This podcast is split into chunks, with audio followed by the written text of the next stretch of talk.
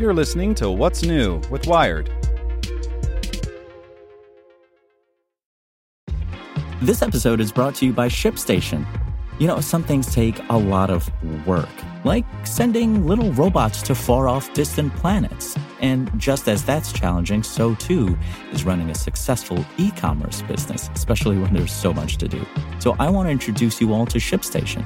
Now, I love using ShipStation because of its easy to use dashboard, which makes managing orders and printing labels a breeze and super smooth. Oh, and the customer service is just out of this world. It's exactly what you need to help grow your business. Sign up for your free 60-day trial at shipstation.com slash technews. That's shipstation.com slash technews.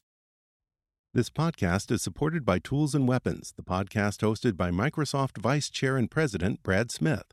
Each episode features insight you won't find anywhere else from the center of the conversation surrounding emerging technologies like AI. Right now on the podcast, you can hear a special episode where Brad Smith lays out Microsoft's vision for a vibrant marketplace driving the new AI economy. To hear more, follow or subscribe to Tools and Weapons with Brad Smith wherever you get your podcasts. Hey there, this is the spoken edition of Wired. A Requiem for the iPhone's Home Button by David Pierce. In the beginning, nobody knew how to use an iPhone. That informed everything about the device's design. The green felt in Game Center communicated fun and gambling. The messily ripped paper at the top of the Notes app made clear that this is where you scribbled away. The music app was called iPod, not music, because Apple deemed that more easily understood. Using an iPhone was like bowling with bumpers. No one told you exactly what to do, but you couldn't screw up too badly either. The home button was the most powerful tool in every new iPhone owner's arsenal. You didn't have to understand the inner workings of the app switcher to make use of all the stuff on your iPhone, or figure out how share sheets worked just to copy and paste something. The home button was the iPhone's ripcord. If you got lost in an app or your phone suddenly froze, as it was and is prone to do, you could just mash the round button below the screen and you'd be airlifted back to safety. On the front, there's only one button, Jobs said at the iPhone's original launch. We call it the Home button. Takes you from home wherever you are. And that's it. It's a remarkable statement of confidence, then, that Apple appears set to expunge the Home button from its next smartphone.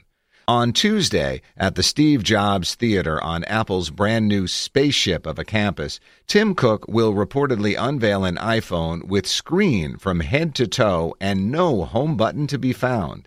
Instead, as Bloomberg reported, the iPhone will have a thin software bar across the bottom of the screen. It'll have a gesture for opening the app switcher and another for returning to the home screen.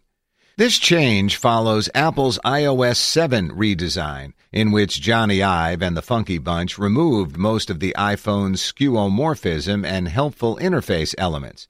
They believed you knew how to use a smartphone and could probably figure out how to slide to unlock your phone without the aid of a virtual track and a huge arrow pointing in the correct direction.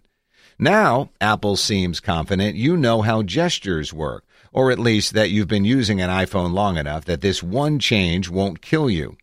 Of course, Apple's largely right. Most people do know how to use an iPhone in a basic sense, which gives Apple some freedom to teach new behavior.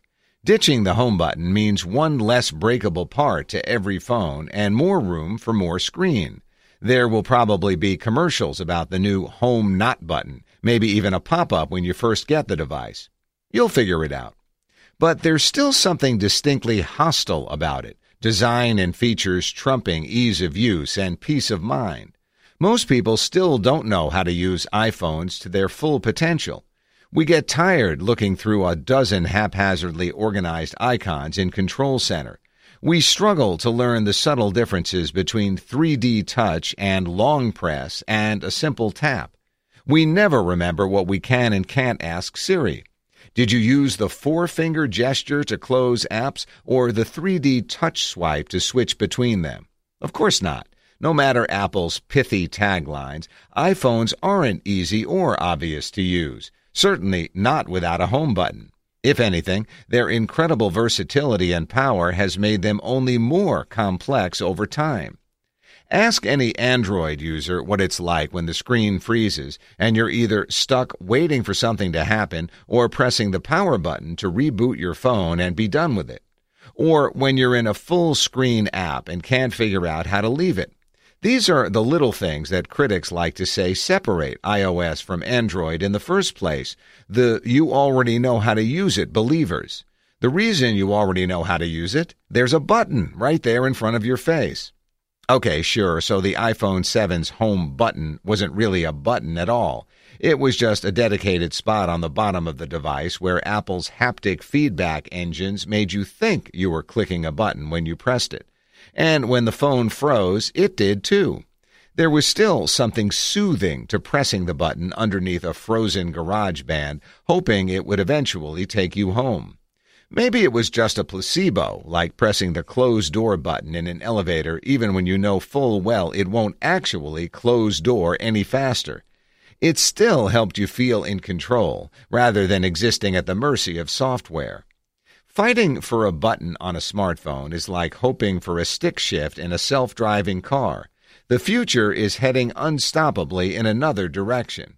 But it's worth wondering, as the button heads toward the great switchboard in the sky, whether the iPhone's good enough and whether we're good enough at using the iPhone to not need a parachute just in case. Want to learn how you can make smarter decisions with your money? Well, I've got the podcast for you. I'm Sean Pyles, and I host NerdWallet's Smart Money Podcast. Our show features our team of nerds, personal finance experts in credit cards, banking, investing, and more. And they'll help you make the most of your money while cutting through the clutter and misinformation in today's world of personal finance. You'll get clarity on strategies to help you build your wealth, invest wisely, shop for financial products, and plan for major life events. Listen to NerdWallet's Smart Money Podcast wherever you get your podcasts.